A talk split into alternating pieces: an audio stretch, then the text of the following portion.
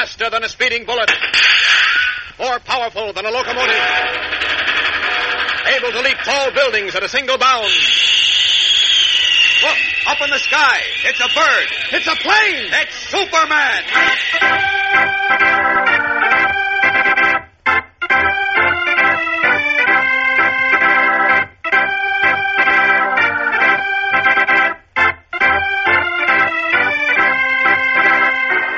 It's Superman, strange visitor from the planet Krypton, who came to Earth with amazing physical powers far beyond those of mortal men, and who, disguised as Clark Kent, mild-mannered reporter for a great metropolitan newspaper, wages a never-ending battle for truth and justice.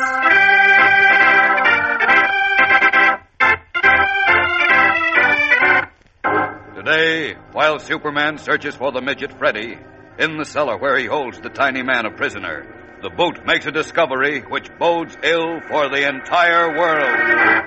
Ah, my little man, so that is the answer. What do you mean, sir? Now I know the meaning of the sentence Sir Hubert taught you to say to Robert Archer. You do? Yes.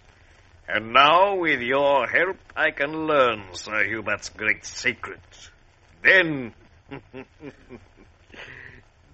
I will be master of the whole world.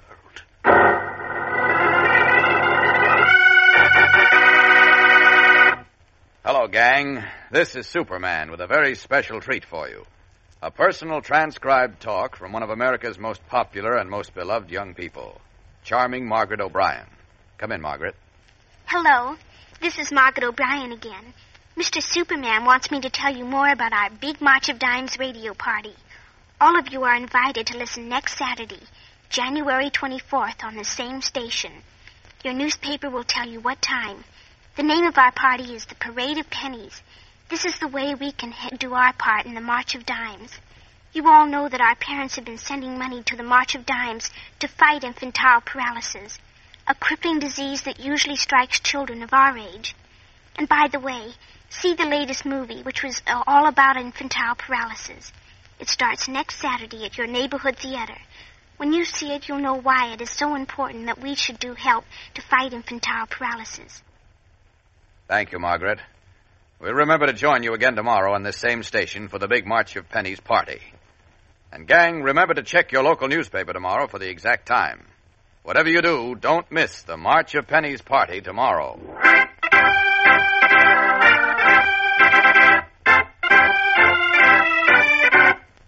And now, The Adventures of Superman. Before a famous nuclear physicist named Sir Hubert Clay died, he instructed Freddy, his midget companion, to seek out a former assistant named Robert Archer and repeat a curious sentence to him. This must be done before February 1st, Sir Hubert warned, or else a worldwide disaster would occur. Freddy sought the aid of reporters Jimmy Olsen and Clark Kent, who is Superman. But before Kent could find Robert Archer and bring him together with Freddy, the little midget was abducted by an international conspirator known only as the Boot, an evil man who was after Sir Hubert's secret. While Superman and the police hunt desperately for the Boot and his tiny captive, the two are in a deep cellar of a colonial mansion in a suburb of Metropolis, where the midget, his face cut and bruised, presses back fearfully against the wall as the Boot towers over him exultantly. Yes, I know now how to obtain Sir Hubert's great secret. And you, my little man, will help me. But how? When all I know is the peculiar equation Sir Hubert taught me to repeat to Robert Archer. I see he told you much more. He told you everything. Oh, no, sir. I'm sure he told you the secret of his great new sun energy weapon. Now you shall tell it to me, and I will be master of the whole world. I swear to you, sir, I don't know the secret. I know nothing of science and mathematics. My late master tried often to teach me, but he finally gave up. He said my small head was not capable of such deep thinking. However, he found a way to insert the necessary information in your small head so you could relay it to Robert Archer, didn't he? I don't know what you mean. I will explain. Then you shall tell me what I wish to know. And you and I together will rule the world. You and I... Yes, the two of us. You, my little man, will be a great king, an emperor, You will have palaces, jewels, armies, anything you desire. How will you like that, eh? Oh, no, you're pulling my leg. Oh, I speak the truth. Everything I said you can have. You need only cooperate with me. I see. And you'd share this jolly setup with me, eh? Yes, I will be your, let us say, your partner, your fellow emperor. That does it then, old boy. I say nothing doing. But why? There is plenty for both of us. The whole world to divide between only the two of us. I know. Now look here, old man. Even if I didn't know that you were up to some rotten trick... Trick? You think I am tricking you? What else would you have me think? After bashing me around something frightful, practically killing me, you know, and the next moment offering to share the whole blooming world with me. It is because I have taken a great fancy to you. Rot. Rubbish. Why, you wring my neck the first moment it pleases you, just as you did my poor master, Sir Hubert, and you know it. No, my friend. And don't you call me friend, you bounder, you beastly murderer. Do you think even if I believed you for half a tick, I would do anything to help you gain power? You're a foul, horrible man. You miserable little fool. Midget idiot. I will teach you to defy the boot. I will learn what I want. You will tell me and then I'll... All right. You outside, stop laughing. Oh, dear. Oh. I am sorry I have hurt you, my little friend. You came jolly close to finishing me. Forgive me, I have a bad temper. I lost my head. Well, if you're really sorry, which I know you're not, let me go. Please let me go. No, I cannot do that just yet. You must help me first. But I can't help you. I tell you, I don't know anything about Sir Hubert's secret. Can't you believe that? Listen, I will tell you how you can help me, and if you do as I ask, then I will let you go. That is a promise. Do you agree? But I... No. I want only your word that you will cooperate. No, I won't. I don't know what you're talking about. But whatever it is, I will not help. I'll do nothing for you because you're a terrible man. You murdered my master. You're stubborn fool. This time I will finish you. I will... No. That's not the way. Don't do that. Be quiet out there. I will do this my own way. No, listen to me. Silence, I said. Wait. I will come outside. Oh, dear. Why do you shout like a fool, Minter? Because I was afraid you'd kill him. Wait. Besides, I will close the door. The stupid, stubborn little idiot, he defies me. I know, but you must win his confidence so he'll be willing to cooperate. Because, as I have already told you, unless one agrees willingly, it is impossible to hypnotize him. I tried to win his confidence. I promised the little mouse everything, but he fears and hates me. Well, in that case, I can do nothing. I will go. Wait, Minter, wait. Did I not tell you Sir Hubert hypnotized the midget and told him his secret, which he can reveal only when he is again hypnotized? Yes, but again I must explain to you that a person can only be hypnotized when he is willing. He must be relaxed, perfectly at ease. Otherwise, it is impossible. Very well. I know of a way to make the tiny, stubborn fool cooperate with us. You do? Yes. I was not chief agent for the German Farben company for nothing. I know all the Nazi tricks, and many of my own. But force, torture, they are the wrong tactics. I tell you the subject must be willing. I understand, and I promise you he shall be willing. Come upstairs with me, Minter. Hurry.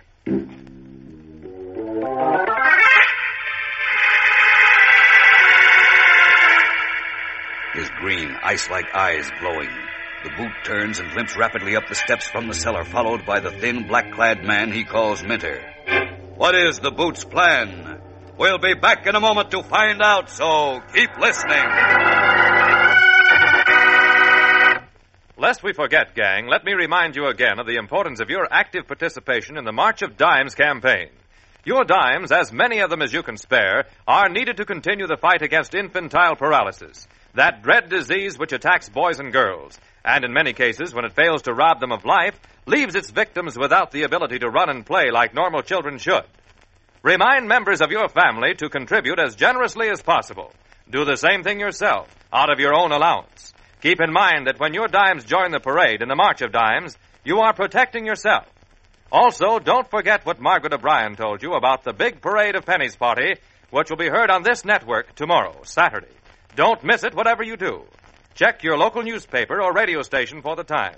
We'll be seeing you then.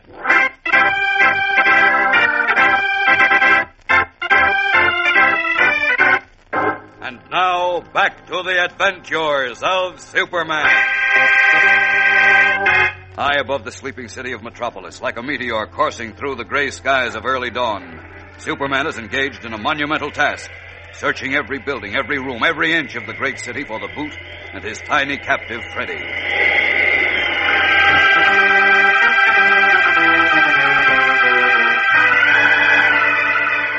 All through the night, Superman has hunted, flashing above the giant skyscrapers, circling them, then swooping low to probe shops, stores, modest bungalows with his X-ray vision. And still he continues his search.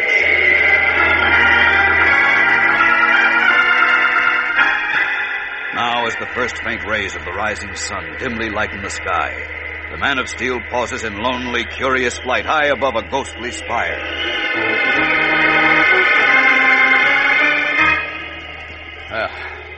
I've covered half of Metropolis, but no sign of Freddy and the Boot yet. This is as tough a job as I ever tackled, but I must find them. Well, still half the city to cover. If they're anywhere in it, I will find them. Away!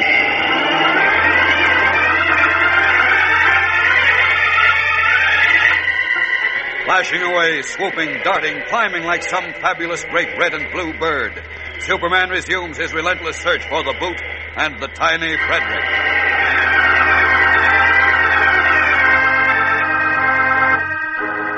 Meanwhile, in the cellar room of the suburban colonial mansion, the Boot and his companion, the thin, black-clad man named Minter, stand near a cot on which Freddy lies relaxed in sleep. I will wake him in another moment, Minter. Then you will find him a willing subject. You think he'll be cooperative? Perfectly. The medicine I gave him will assure that. Tell me, what is this medicine? That is my own secret, given to me by the greatest of all Nazi physicians. When someone was so strong he refused to give information, despite all the stormtroopers did to him, this medicine loosened his tongue. It must be some rare drug, eh? The tiny fool grows restless. It is time to wake him. Wake up, little friend. Wake up. Wake up. He is awake. Prepare yourself, Minter. In a moment you will be able to impress your will upon him. And he will tell us Sir Hubert's great secret. Eagerly, the Boot and the thin, black-clad hypnotist stare down at the tiny Freddy who yawns, stretches his little arms, and then opens his eyes. Is the Boot right? Will Freddy agree to be hypnotized now, and then reveal Sir Hubert's great weapon to ensure world peace, with which the Boot wants for world domination? Is there a chance that Superman will locate the hideout in time? Our story has reached a tense climax, fellows and girls, so be sure you hear Monday's thrilling episode. Tune in Monday, same time, same station, for Chapter 9 of Dead Man's Secret on The Adventures of Superman.